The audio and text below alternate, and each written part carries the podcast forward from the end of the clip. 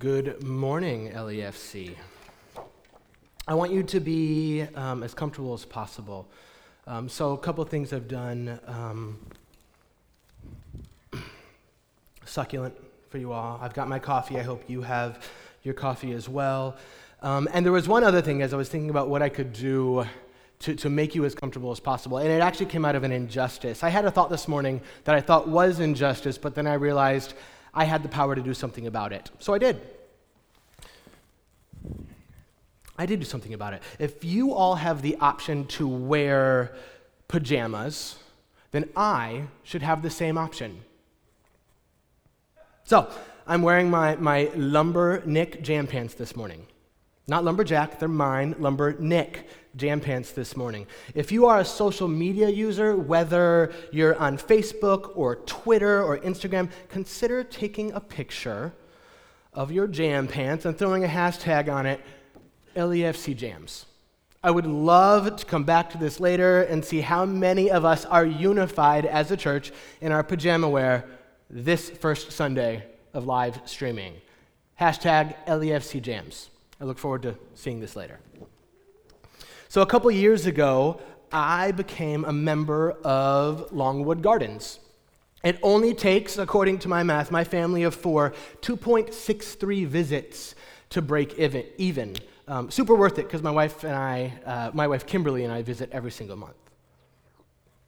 Now, I always check out the bonsai exhibit, and, and that has fostered a love in me. I have my own bonsai up here as well. Maybe you saw it during uh, the worship right over here.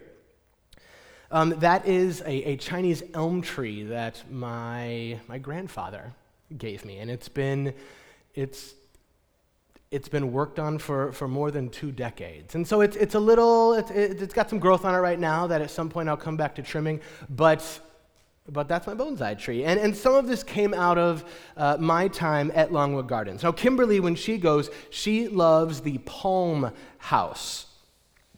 Well, I also spend some of my time frequently just snapping pictures of signs or interesting moments. Sometimes it's, it's a picture of something totally scientific. Other times, it's just something that tickles me. Sometimes it's both. So I always read the sign about the bromeliad cup and walk away chuckling. Hey, can we put those words up on the screen? Bromeliad cup. Can we do that? So at home, would you please say this to the person next to you? Just look at the words, say it bromeliad cup. Um, those that are running tech today, everyone who, who's in here who's part of the worship team, uh, can we just say it together? Ready? One, two, three, bromeliad cup.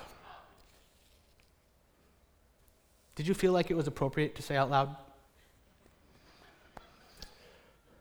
People at home, do you feel like it was appropriate to say to the person next to you? Um, I feel like it's one of those things you say in the privacy of a doctor's office. So, I mean, in a way, thank goodness we're in the privacy of our own homes today. Um, but I think about what would I say to my doctor about it? I say, oh, doc, my, my bromeliad cup is acting up again. It's collecting a lot of water. What do I do, doc? Um, but this is the beauty of nature. Uh, so that's, that's I, I, often take pictures of those things. There's also some amazing seasonal events. When Longwood Gardens uh, does a water show, and then they light the water fountains on fire. Or uh, when the water lily feature testifies to the incredible artwork of Claude Monet.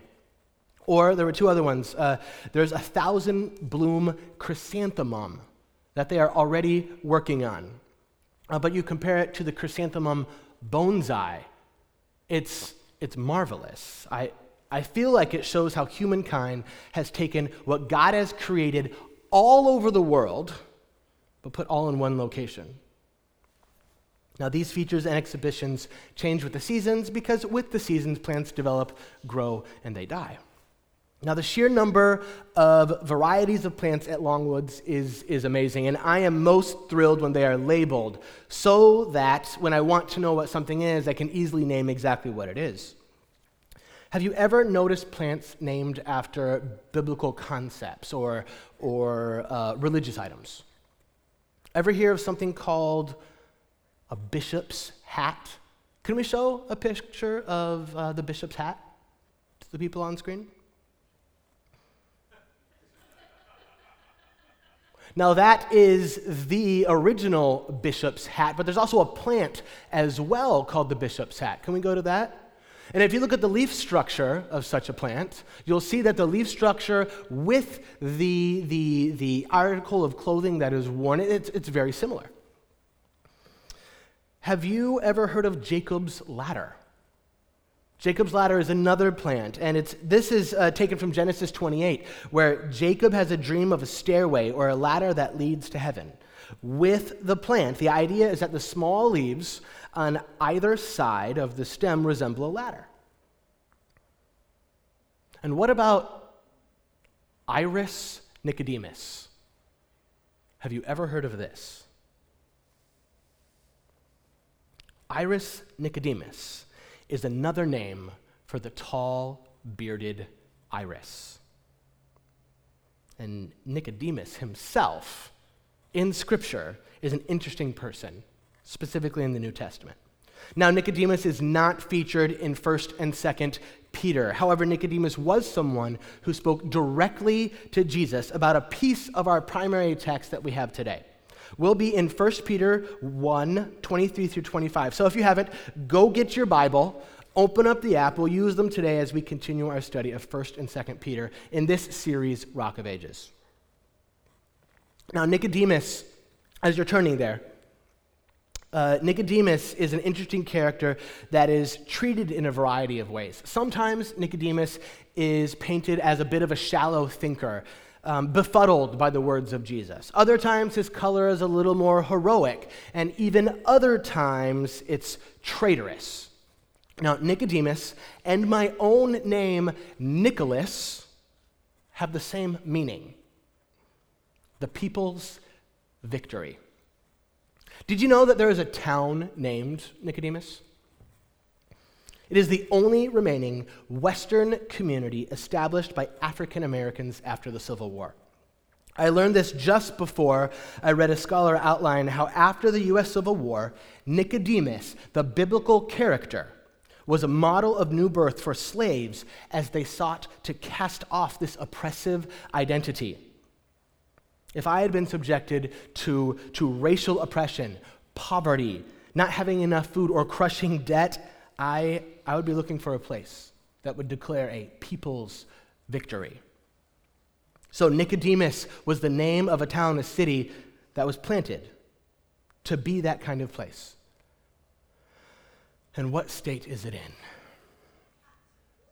When I opened this series, I made a crack about Pastor Tony's storytelling regarding his birth state. See how I dodged it? But who knew that it would cycle back to this moment? Lord, forgive me. Today, I talk about Nicodemus, Kansas. So, who was Nicodemus? Who was he? John 3 is where we will begin. So, actually, I asked you to turn earlier to 1 Peter. Let's, let's go to John 3. Let's turn there. This is the Gospel of John. We have Matthew, Mark, Luke, John, fourth book of the New Testament. We're going to be in the third chapter. Now, each of these Gospels, Matthew, Mark, Luke, and John, are in total harmony with each other. But the Gospel of John is the different gospel of the four and was likely written 60 years after the time of Jesus. It frequently establishes the divinity of Jesus, his divine nature, to the extent that we see the three remaining gospels as balancing pieces because they show more of the humanity of Jesus. The Gospel of John starts quickly. It skips the manger scene. There's no childhood stories of Jesus. There is testimony from John the Baptist. Water is turned to wine at a party. The temple gets flipped. And by the third chapter, we've got Nicodemus. John 3, verses 1 and 2 is where I will be. Let me read. Now, there was a Pharisee, a man named Nicodemus, who was a member of the Jewish ruling council. He came to Jesus at night. Nick at night? Anyone? That's right. Just remember, just remember Nicodemus came at night.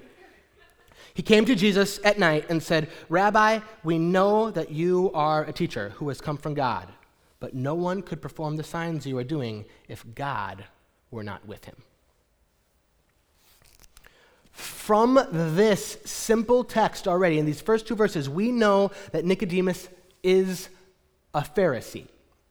Someone so committed to the law that they have committed their entire life to it. Now, Pharisees were trained up, they were educated. We can take a, we can take a note from the Apostle Paul. If we take a clue from him, he writes that he himself was a Pharisee, born of Pharisee. It's like it's, it's, it's good old boys network. Pharisees would sometimes pick fights with Jesus, and I was reminded of one of the fights. One was about the Sabbath, because the Ten commandments said to keep the Sabbath day holy, to work six and rest on the seventh. And they picked a fight about that with Jesus as he was healing people. And funny to me that they would argue this because you know one of the other commandments? Thou shalt have no other gods before me. If a person places so much value on something, they begin to elevate it above God what do we have? We have a new God. The Pharisees were guilty of idolatry. I pick kindly, I really do. I pick kindly on the Pharisees because we too are often guilty of idolatry. And because our interaction with Nicodemus today gives us a more intimate look at a Pharisee, someone passionately and fully committed to loving God and the Torah, the written word of God, we will see this interaction. We know from another part of the, the book of John that Nicodemus was part of the Sanhedrin, and that is the Jewish ruling council. This wasn't just a club, it was like the Supreme Court of Israel. There was, there was so much responsibility, and I believe that Nicodemus was serious about this role as a religious leader. So, think about it this way when a guy shows up, Jesus in this case, does a ton of good, speaks boldly about God, does signs and wonders, Nicodemus needs to do his job and seek out this man. So Nicodemus shows up at night. Sometimes this is painted as a cowardly move, and I don't, I don't think it's cowardly at all. I don't think Nicodemus was a coward. If, if you read the Gospel of John, you'll see in John 19, Nicodemus publicly claims the ravished body of Jesus and prepares him for the tomb. That is not a coward to publicly claim someone like that. Also, verse 2, Nicodemus says, We know that you are a teacher that comes from God. Who is we? He speaks for the Pharisees. These Sanhedrin, they have seen the signs, but the signs aren't enough. It was time to talk. We're in verses 3, reading through verse 4 right now. That's John 3, verse 3 and 4. Jesus replied to Nicodemus, Very truly I tell you, no one can see the kingdom of God unless they are born again. How can someone be born when they are old? Nicodemus asked. Surely they cannot enter a second time into their mother's womb to be born. This back and forth, it continues through verse 21, which that would be a sermon for another day. But it's verse 3 and 4 that gives us the phrase, born again. And then you get the response from Nicodemus. I would say that Nicodemus knows that Jesus doesn't literally mean re entering his mother's womb. He's a smart man. He's playing along with Jesus. He understands Jesus likely better than any of us, and he just continues the use of this figurative language. Now, Nicodemus is spiritually astute, but there is still a lesson for him. Nicodemus wants to see the kingdom of God. And a teacher whom Nicodemus declares is from God says you must be born again. But there is something inside of him. He, he, he's thinking about who he is. And Nicodemus is an older man. He has lived a life, a faithful life, as he has defined it. He has clocked his religious hours. He's given time for his growth, he's given time for maturity. But his spiritual growth just brought him to Jesus. And Jesus says back, You have to be born again. Meaning, Let's take it back. Let's get back to your foundation. In order for you, Nicodemus, to see the kingdom of heaven, you need to rethink everything. You need to rethink your theology, your philosophy. You need to rethink your scripture. You need to rethink how you practice your faith. You need to rethink how you think about family, friends, the oppressed, outsiders, enemies. You need to rethink how you think about justice, war, peace, economics. You need to rethink everything. So, Nicodemus, let's take it from the top. You and me. And this brings us to 1 Peter. Our Peter text for today is 1 Peter 1 22 through 25. If you would turn there, find that in your scriptures. 1 Peter 1 22 through 25.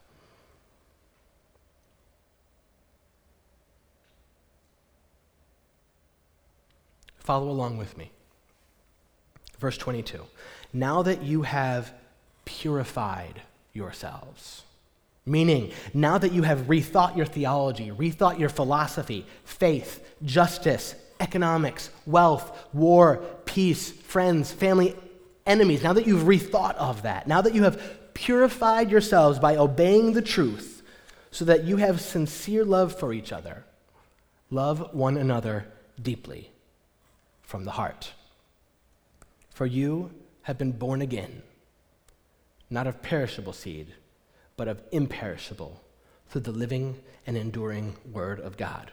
For all people are like grass, and all their glory is like the flowers of the field. The grass withers and the flowers fall, but the word of the Lord endures forever. And this is the word that was preached to you. We've talked about who Peter has written his letter to, and Peter writes his letter to multiple churches as they begin to face some hostility and some harassment. He senses that this is going to get worse, and so he writes to encourage them, to remind them of who they are. But even more so, he writes to, the, to remind them of who Jesus is. This is a theme from Peter's own life. In the first sermon in this series, the question to reflect upon was the question that Jesus asked Peter in Matthew 16 Who do you say I am? Peter continues to build on this foundation of Jesus in two ways in this specific First Peter text. One, he builds on it by making a distinction of the kind of seed that was planted with Christ followers. And two, by addressing the Word of God. Let me say that again. He is building on the foundation of Jesus by doing two things in this text. The first one, he makes a distinction of the kind of seed that was planted within Christ followers, and two, by addressing the Word of God. What was planted, according to Peter? An imperishable seed. Everyone listening and watching, be encouraged by the word imperishable. That means that the same seed, the same seed that was planted in the lives of the disciples and other early Christians thousands of years ago, produces the same amazing change in the lives of each of us today. This imperishable seed is built on the very essence and character of God. There are many good conversations on the character of God. I believe that the character of God does not change and is and has been consistent for all time. We get questions today about the character of God. There are micro questions that come up regularly about the macro idea of who God is. In my own journey, I have attempted to answer micro questions. We will all have to deal with micro questions. And for myself, simply been explaining hardships away. And I've done so really poorly. But what I do know at the macro level is I trust deeply in the character of God at the macro level, and now work in my life to allow a level of mystery. I work to allow a level of not fully understanding everything that is happening at all times. Because then we deal in the micro level. This springs from a question I have had to answer, seemingly simple, but it's often given a really complex answer. Here's a question for you What is God like?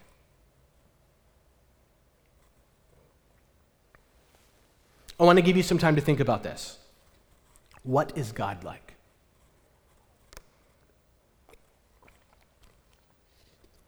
If you're willing, uh, if you're in a room with somebody else, tell, tell them what words come to mind.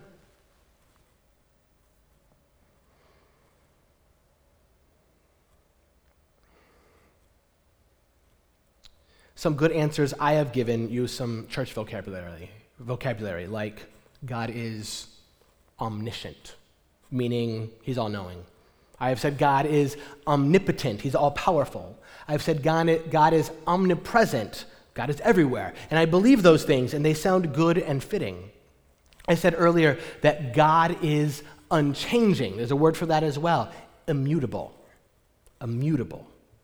Other good scriptures God is just, God is love, God is merciful, God is imperishable, to use a word from today. My list of words are fine.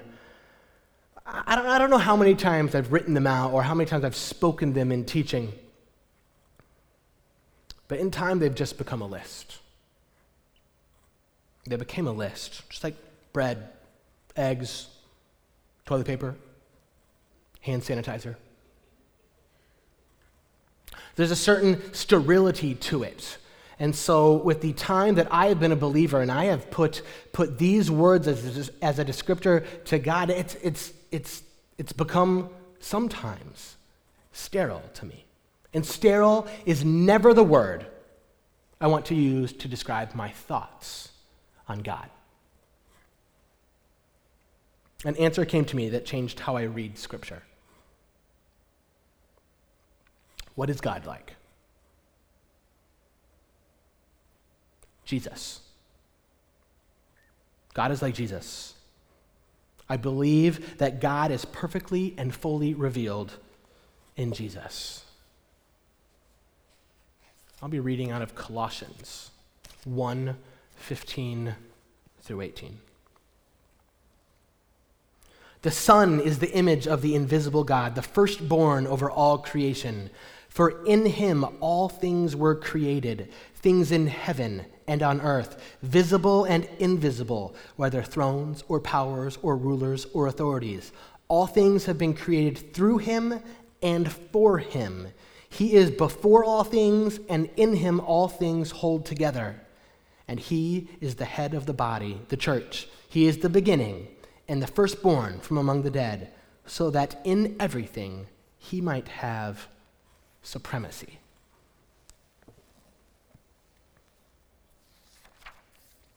With the very essence and character of God as witnessed in Jesus, when it has supremacy, it has the potential to change everything about you. For me, it means I need to apologize a whole lot more than I do. It means that I need to check my compassion and behavior to other people. It also means that because I have a, a, a history of Christianity, I have decades of walking this faith journey, I got to remind myself to take, take myself down a notch or two in the holiness category. Jesus was the most holy. How did he respond to situations? Did you ever see Jesus turn away from a sinner? He did hang out with the woman at the well in John 4. He did chase down a man named Legion in Mark 5. Who turns away? We can see the Pharisees turning away from sinners. Love was not part of their response at all. They picked up their stones in John 8 with one sinner. to end this sinner's life. Jesus gets involved. The Pharisees are testing him, and his words make them scatter. Where are those that condemn you? He says to the person left behind. Not here. Neither do I condemn you. Go and sin no more. Peter also writes about the Word of God. In our first Peter text for today, he uses the thought three times. The first time is in verse 23 when he reminds Christ followers that they were born of an imperishable seed through the living and enduring Word of God. He then talks about things that die and wither and juxtaposes it with the word of the Lord enduring forever. This is an Old Testament quote from the prophet Isaiah. And then Peter wraps up this section of the letter with, and this was the word that was preached to you. Three times he has something about the word. Clearly, this word is important. I have a rhetorical question for you. What is the word of God?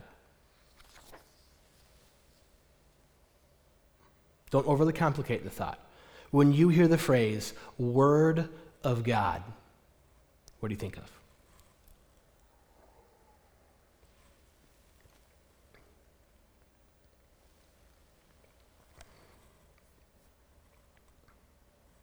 When most of us hear the phrase Word of God, we assume it means the Bible. It is supported in a number of places. Some from other churches have a tradition that conclude the scripture reading for the day. That the reader of the scripture says, The word of the Lord, and the congregational response is, Thanks be to God. The phrase is often used in that sense, and it means the Bible. What about when Peter was writing? This was going through my head the last couple of weeks. Peter was writing this in the AD 60s. Communication was not nearly as immediate as it is today with text messages and email. It would take some time for anything written to be circulated well. The Apostle Paul had some letters written by this time in history, but not all of them. The Gospels, Matthew, Mark, Luke, John, they weren't around yet. The New Testament, as we know it today, didn't exist. There were pieces here and there. But as we know it, with the scripture that's, that's on my table,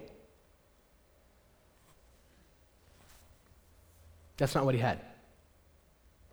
To Peter, a reference to the Word of God, in this sense, would be the Israelite scriptures, which we do have. We call it, for the most part, the Old Testament.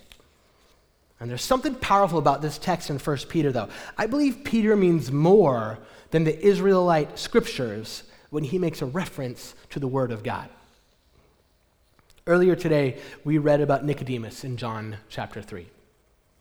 The very beginning of the Gospel of John begins so beautifully. In the beginning. Do you know any other any other books or anything else that starts that way? I, I feel like I feel like John, as the author of the Gospel of John, it was like a genius author move. John goes all the way back to a brick in the foundation and steals a line from Genesis. And really, it's not even any line, it's the opening line which this opening line also happens to be the Hebrew title of the book of Genesis.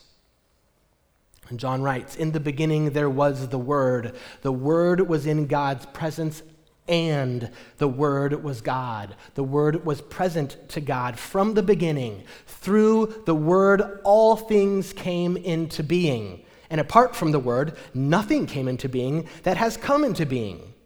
In the Word was life, and that life was humanity's light, a light that shines in the darkness, a light that the darkness has never overtaken.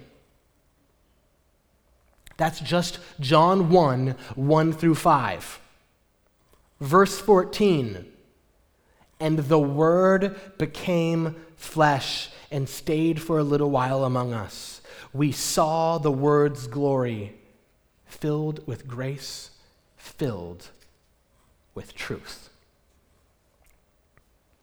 If your answer to what is the Word of God is ever only the Bible, I fear you'll be on the same path as me. Or Nicodemus is a path of right answers, strong opinions, and one that goes on for far too long with little compassion. The risk is that you never read the Bible through the lens of Jesus. Because if Jesus is not at the center of every reading you'll do, you'll miss something. And I'm embarrassed to say how long it took me to place Jesus at the center of every Bible reading. I was rulemaking, rule enforcing, idolatrously ruling as a Christian. And then I heard Jesus. So, Longwood Gardens has something called orchid extravaganza. The orchid family is one of the largest families of flowering plants. It is also considered one of the most advanced families. Orchids can be found growing naturally on every continent except Antarctica. I have taken pictures of orchids growing in trees in the heart of the Himalayas. Orchids are also found taking to a more succulent lifestyle, where they store water and fleshy leaves and roots in arid regions of the Arabian Peninsula. Many can go months without water. Orchids can tolerate temperatures over 100 degrees Fahrenheit and down to freezing. I have handled orchids that are fragile to the touch and others with petals that are shockingly rigid. There's an incredible amount of diversity. There are more than 30,000 species of orchids. Now, culture, culture is an interesting thing. We all believe we're doing the best thing or doing the most appropriate thing, and that exists for our churches as well. The more I was gifted with interactions with people from different denominations, the more I saw how a different culture expressed something from Scripture, the more I began to think that maybe I don't understand Scripture as best as I could. What if, in the incredible diversity of the world, of cultures, of the church. We are in this space and in this time. What, what if we only have some things right? With more than 30,000 species of orchids in the world, I bet there have been some intense conversations about whether something is not an orchid or not. Fragile petals, rigid petals, arid climates, freezing climates. How do we describe this incredible, vast family? There's beauty to it. And in our world, we have conviction and we live it out. But with God as creator of all things, God's hand has been in the formation of other denominations and cultures throughout the world. With such diversity, what brings Christians together? Convictions change, denominations change, cultures change. What doesn't? There must be a constant. There is, and it's beautiful. The Word is constant, Jesus is constant, but our conditions are not. Our cultures are not. Our denominations are not. Where we worship on a Sunday morning is not. But Jesus is, and we can celebrate that. My prayer for everybody as we engage the people in our sphere of influence is that we have this Jesus constant. We have this Jesus lens in all that we do and all that we say. When Jesus is central to all that we do and say, how can our work here and now not be one of the greatest contributions we can ever give to humankind. It would be a victory for the people. Let me go back to a question that Jesus asked Peter in Matthew 16. Who do you say Jesus is? What rivals Jesus in your allegiances?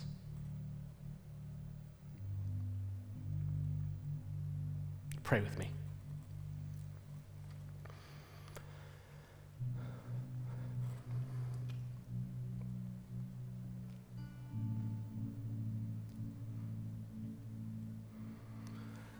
God in heaven, we gather around the world to worship, to hear you, to learn more about you.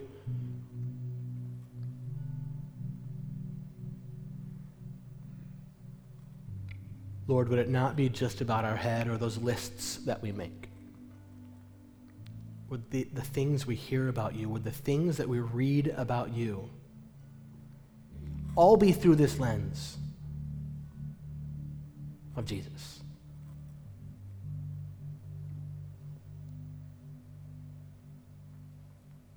Spirit, convict our hearts where we have made an allegiance, where we have elevated something above the triune God.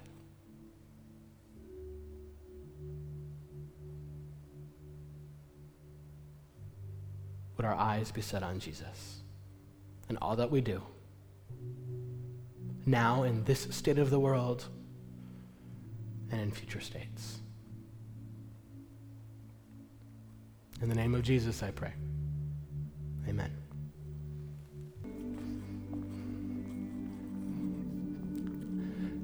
wherever, wherever you may be, wherever you have gathered, I pray that your time was one of reflection and unity with all LEFC. For this week, may we have the awareness of our rebirth. May the difficult lessons that we have along the way, would they be received instead of rejected? May we be confident in the imperishable seed that is at the root of all Christ followers. May we see people with the eyes of Jesus. Would we see them as beloved and not problematic? And may the Spirit guide us in our reading of Scripture, always through the lens of Jesus, not for our own victory but for all people. Church, it's been good to worship with you today. Wear those jams all day. We'll see you in this same time next week.